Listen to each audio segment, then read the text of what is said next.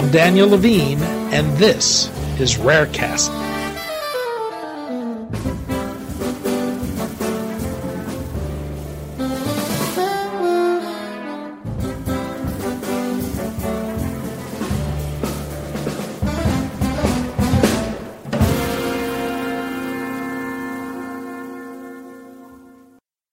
There's increasing recognition of the important role that patients can play by providing their insights into the drug discovery and development process.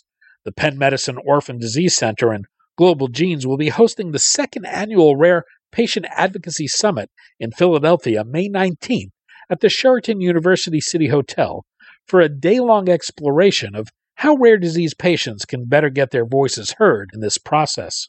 We spoke to David Fajgenbaum, Associate Director of Patient Impact for the Penn Medicine Orphan Disease Center and Research Assistant Professor of Medicine at the Perelman School of Medicine, about the changing view of rare disease patients, their emerging role in the drug development process, and the value they can provide to researchers, regulators, and drug developers.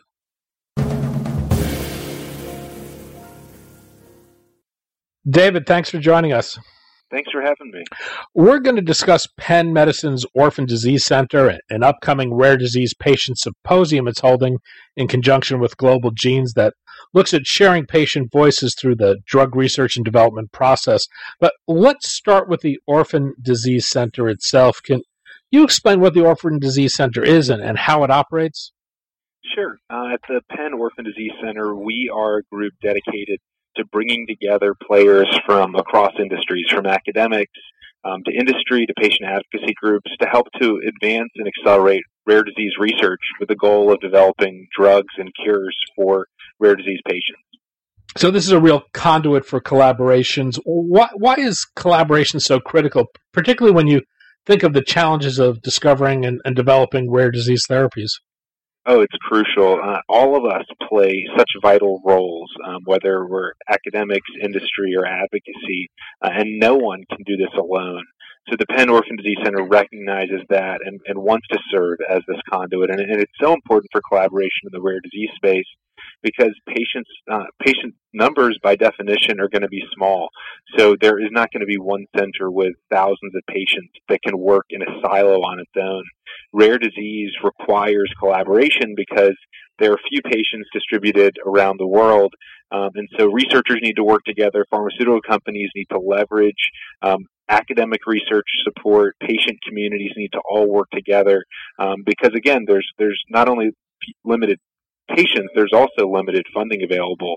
Um, so you just have to make every dollar count and make the limited resources you have stretch as far as you can. And the only way to do that is to all work together. Uh, you offer a, a, unique perspective. You're, you're an academic researcher, you're a physician, and a rare disease patient. Listeners of this podcast may recall your story and your experience getting diagnosed and treated for a rare autoimmune disorder known as Castleman's disease. How does your ability to think like a patient and, and a doctor and a, a researcher help in, in working with people who have different demands and realities when it comes to collaborations? You're absolutely right, and and having those those multiple perspectives has certainly helped me as I've worked with various rare disease groups through the Orphan Disease Center, and also directly on Castleman disease. Um, which is, uh, as you mentioned, the disease I'm battling as a patient and an advocate. And it's been so eye opening for me because before I was a patient, I was a medical student studying um, to become a physician. And in parallel, I, have now completed my studies and now I'm on faculty at Penn. So I, I've worn different hats. I helped lead an advocacy organization and, and I see and I can understand the challenges that each of us face. And, um, and they're very clear and, and, and they're, um, there are hurdles that, that we all need to get through. But um, but from having the multiple perspectives, that certainly helped me um, to realize just how valuable every perspective is, and that that the desire and the passion of a patient group cannot be replaced by anyone. You have to have patients at the table. No one will fight like the patients and their families to speed things up. At the same time, you have to have pharmaceutical companies at the table. No one can develop a drug or a cure without pharmaceutical companies. And of course, you have to have academic researchers helping to drive things forward from a from a research perspective. And and so everyone has to work together. And uh, and from having the multiple perspectives, I can see just how valuable each one is. Uh, this year's symposium is focused on the patient voice in drug development. There, there seems to be a real change underway in the way patients are viewed by researchers, drug companies, and, and regulators. H- how has this view changed? I think it, it really has begun to change because regulators um, have really uh, they've demonstrated and they have pronounced that they are really putting emphasis on what the patients need. For uh, over 100 years, drug development has moved forward where um, scientists determine, well, what, what the patients want, what's good for patients, and let's do a clinical trial to show that, that we've fixed and helped that thing. Um, but the FDA has recognized that, well, some of the things that scientists might think um, be a success for a drug, patients might not actually think that that's a success. And there may be other things that patients care about. The FDA has been really strong in pushing forward this concept of patient powered drug development and involving patients. And with that, pharmaceutical companies and, and academic groups have, have recognized that um, just how important it is. And, and I shouldn't give FDA all the credit. I think that pharmaceutical companies and academic researchers, um, just based on the fact that they interact with patients often and see how valuable patients are, um, are also crucial um, to this recent shift to involve patients in research. And then I should also say um, another big reason why patients are getting so involved in research is that uh, they won't take no for an answer, and we uh, we are pushing. Uh, so even if even if a pharmaceutical company or an advocacy or an academic group doesn't want our voice, they're going to hear our voice, and so um, so we're all coming to the table, and uh, I, I think it's going to be fantastic for rare disease drug development. Well, one thing I imagine that's helped patients gain a seat at the table is their their role as funding sources. Some rare disease patients have been quite successful at raising money and, and becoming scientifically sophisticated and, and really use that leverage to shape a research agenda. Given their race against the progress of a disease, funding often carries uh, uh, an insistence on data sharing that some academic researchers are not always comfortable with. Are, are they changing academic culture at all? Absolutely. Uh, patients, um, myself included, um, get so frustrated when we hear that there is data that is sitting at one institution that can't be shared with another institution, or that um, uh, one pharmaceutical company is keeping data in house that could potentially provide answers for our diseases. We we don't um, we don't put up with that, and we um, certainly do everything that we can to try to push for data sharing and I think this push for data sharing and also to your point, the seat at the table that many of us have because we've been able to be successful at fundraising um, has meant that there is certainly a move towards more data share. Well, how should someone willing to fund research think about where they can get the biggest bang for their buck? How, how should someone think about prioritizing where the need is? Yeah, it's, it's a challenge. I think that's the most important aspect of rare disease research, as I said before, is that there's limited resources, so limited funding available. So you need, you, you need to make every dollar count. And to make every dollar count is, is not the easiest thing in the rare disease space because there often are not very many researchers in a particular field. So how do you figure out who's the best? How do you recruit um, even better researchers to get involved? And, and my recommendation for someone who has a rare disease that wants to be a part of driving forward research, the first thing um, I would I would recommend doing is to look to see what groups already exist out there. Um, there are a lot of rare diseases with dozens and even over a hundred um, different foundations that, at the end of the day, unfortunately, um, cause some redundancies and, um, and issues with uh, with collaboration when there are so many players. So I would recommend first looking to see who's already out there and who's doing what seems to be the best work. And, and by best work, not how much money are they giving out, but what kind of results are they getting? Are, are they posting press releases for new drugs that came out based on the funding? Um, grants that have resulted in major publications and breakthroughs, to, to look at impact in terms of impact as opposed to dollars invested.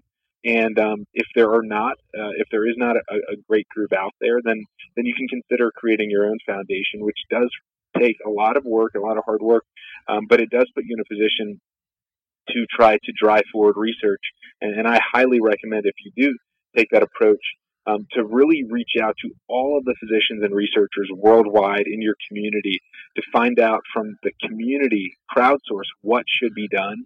Um, and then once you have a prioritized list, then try to actually recruit in a targeted fashion the best people to do those experiments um, rather than simply raising money and saying anyone who has a good idea apply. Try to be a bit more, um, try to leverage the crowd and then be a bit more targeted with your recruitment. Drug companies need to be able to find patients and get their participation in clinical trials, but there are other aspects that are critical, particularly with regard to a rare disease that may not be well characterized. Where a, a natural history may not exist, determining meaningful clinical endpoints may be unclear. What role do patients play in helping get answers to those types of questions? It's a great point. So the really the only way to get those kind of data is through establishing a natural history patient registry. And unfortunately, there are um, many, many, many different patient registries that are all done in many, many different ways, which means that um, we haven't all been able to learn from one another and to improve and iterate. We've, we've kind of many of us in the rare disease space have created our own, um, which which certainly has caused some challenges. But the good news is there there are natural history registries out there, and um, so the first thing a patient can do is to look to see is there a registry that already exists for my rare disease. And if so, how can I contribute to it? Can I give my medical records to it? Can I fill out a survey every couple of months? What can I do to give my data? Because at the end of the day, those data, that information is, is really going to go very far for um, solving your disease. Do, do you think there's greater recognition today among drug developers about the value of getting input from patients with regard to clinical trial designs and with clinical endpoints? What, what, what should companies appreciate about the insights they can get from patients? I do think that, that there is a trend towards that. I think that it, it's FDA driven. I, I, think that beyond just the fact that FDA likes having patient input, I think I think pharmaceutical companies also benefit from patient perspectives for a couple of really important reasons. One is just tangibly that the patient knows best. The patient knows what their disease is. We know what we're going through. We know what we struggle with the most. So we should be the ones talking about and coming up with the endpoint that, that the drug should be um, trying to make a difference against. And then secondly, pharmaceutical companies often um, really enjoy bringing patients to their offices or to their meetings because that gives their employees an opportunity to actually see the people that benefit from their drugs. And that is really powerful for the thousands uh, of pharmaceutical company employees that really do dedicate their time and energy toward developing drugs and to actually be able to see the beneficiaries and to be motivated by why it is that they work to develop drugs. You, you, mentioned the FDA earlier. There's there has been growing effort at the FDA and in Congress to acknowledge and and value the patient's voice and incorporate it in the drug development review process. Have you seen meaningful change take hold in that regard? And, and what do you think the ultimate payoff will be? These are great questions. Um, there certainly have been um, drugs. I can't cite them directly off the top of my head, but recently, over the last few years, there have been drugs where patient um, powered uh, decisions around endpoints have been considered by the FDA I don't believe primary endpoints, but at least secondary endpoints where patients said that this test is meaningful to me. Um, and, and, and, those have been part of the FDA review process. Uh, and that's, that's a big change. Again, it used to be that the scientists and the physicians were saying, well, what endpoints should we be going against or going towards in our, in our clinical trial? And now patients are, are contributing their ideas. I think that another uh, example of this trend is is PCORI, Patient Centered Outcomes Research Institute. Um, it's uh, it was funded and initiated as part of Obamacare, so I, I actually don't know what um, the long term legacy of PCORI will be, um, considering um, some of the uncertainties uh, around healthcare and Obamacare. But um, but that is certainly an example where Congress has put their money where their mouth is and said that we are going to fund patient-centered outcomes research, and we are going to fund research that involves patients. And many of the grants that have been funded by PCORI are actually led by patient principal investigators, um, which is certainly not the case for um, for most funding bodies. Well, the University of Pennsylvania Orphan Disease Center will hold its annual patient symposium with Global Genes on May 19th at the Sheraton University City Hospital Hotel in Philadelphia. Who should attend and what can they expect this year? So I think anyone who has a rare disease, has a loved one with a rare disease, um, and or is involved in rare disease advocacy already should come and attend. Uh, this, as you said, this is our second year doing it. Last year was a terrific event, and I think it'll be even better this year. We um, will be providing information for, for folks at every level of the rare disease um, space, whether you're new to the space. As I said, if you have a rare disease, if you love someone with a rare disease, Um, if you work in the rare disease space, um, it will certainly um, be beneficial for each of you. And just the opportunity for the Orphan Disease Center to work with Global Genes, just such a terrific and important advocacy organization, um, is really uh, an honor. And I think it also um, shows this this um, effort that we all need to be focused on, which is collaboration and doing things together in unity. And uh, it, it really looking forward to working with Global Genes again this year. David Fajgenbaum, Associate Director, Patient Impact for the Orphan Disease Center and Research Assistant Professor of Medicine at the Perelman School of Medicine. David, thanks as always. Thanks so much. Great to chat with you. Have a great rest of your day. Thanks for listening. For more information about rare disease and to connect to the rare disease community, go to globalgenes.org. To keep up on the latest news and trends affecting the rare disease community, be sure to visit raredaily.org. You can subscribe to the Rarecast RSS feed through raredaily.org or through SoundCloud, iTunes, Stitcher, or your preferred podcast manager. The Rarecast is produced for Global Genes by the Levine Media Group. You can also find our podcast, The Bio Report, on these popular podcast sites. Our theme music is composed by Jonah Levine and performed by the Jonah Levine Collective. We'd love to hear from you. Drop us a note at danny at levinemediagroup.com.